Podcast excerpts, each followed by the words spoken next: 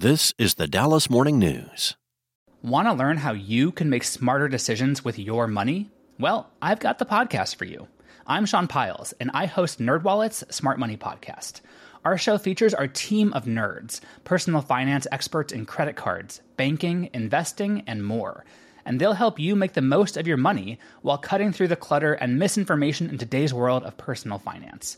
You'll get clarity on strategies to help you build your wealth, invest wisely, shop for financial products, and plan for major life events. Listen to NerdWallet's Smart Money Podcast wherever you get your podcasts. This is the Dallas Morning News. It's Tuesday, June 13th. Today's forecast calls for scattered thunderstorms this afternoon with a high near 89 and a low near 72. Here are today's headlines. City officials say the Dallas City Council should reject proposed new rules for short term rentals and allow them to stay zoned in all single family neighborhoods. In a formal recommendation to the mayor and city council late Friday, the city departments that oversee zoning and code enforcement say they believe the best way to address problem short term rental properties is entirely through the registration process and not through amendments to the zoning code. The recommendation, which was requested by council members last week, comes ahead of a scheduled vote Wednesday on proposed regulations greenlit by the City Plan Commission in December. That plan calls for modifying Dallas zoning laws to ban rentals listed on platforms like Airbnb and Vrbo from operating in nearly all single family areas. The recommendations also call for changing city code to make it mandatory for properties to annually register with the city, pay related fees and taxes, adhere to occupancy and noise limits, and other new regulations.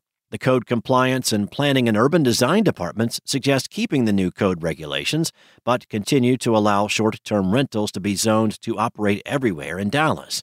The city doesn't know how many short term rentals operate in Dallas. Around 1,800 properties were registered as of May, and the city estimates another 1,300 could also be operating in Dallas. But other sources estimate that there are more than 5,500 active short term rentals in Dallas.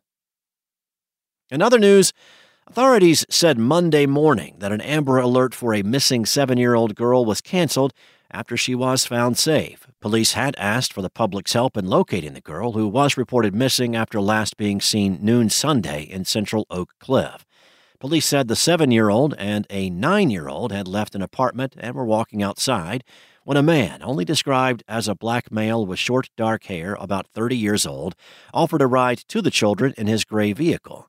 The children got into the vehicle, according to police, and they drove to a nearby store. About 12:15 p.m., the 9-year-old went to the front door of the store, and when the child turned back around, the vehicle with the 7-year-old and suspect was gone. Officers found the 9-year-old in the store's parking lot after a witness called 911. The 7-year-old was seen on a sidewalk near the apartment complex about 12:40 a.m. the next morning. The search for a suspect related to her disappearance is ongoing, with Dallas police leading the investigation with assistance from the FBI. Up next, Texas Rangers pitcher Jacob deGrom underwent successful elbow surgery on Monday morning, according to manager Bruce Bochy. Rangers general manager Chris Young announced last Tuesday that deGrom would need season ending surgery, though he didn't specifically say whether it was Tommy John surgery.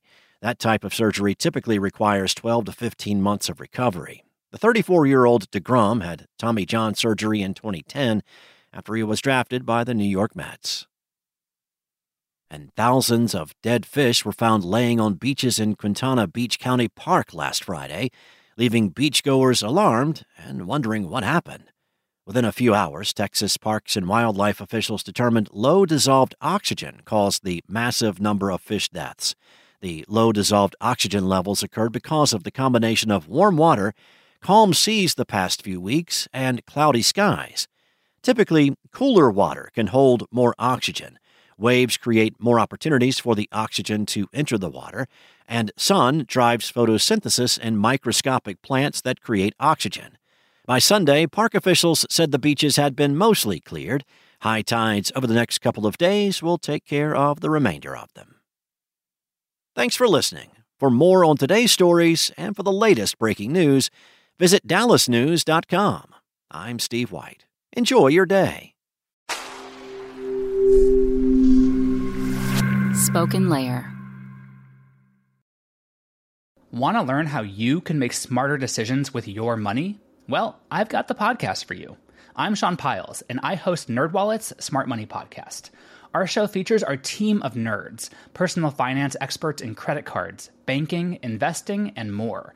And they'll help you make the most of your money while cutting through the clutter and misinformation in today's world of personal finance. You'll get clarity on strategies to help you build your wealth, invest wisely, shop for financial products, and plan for major life events.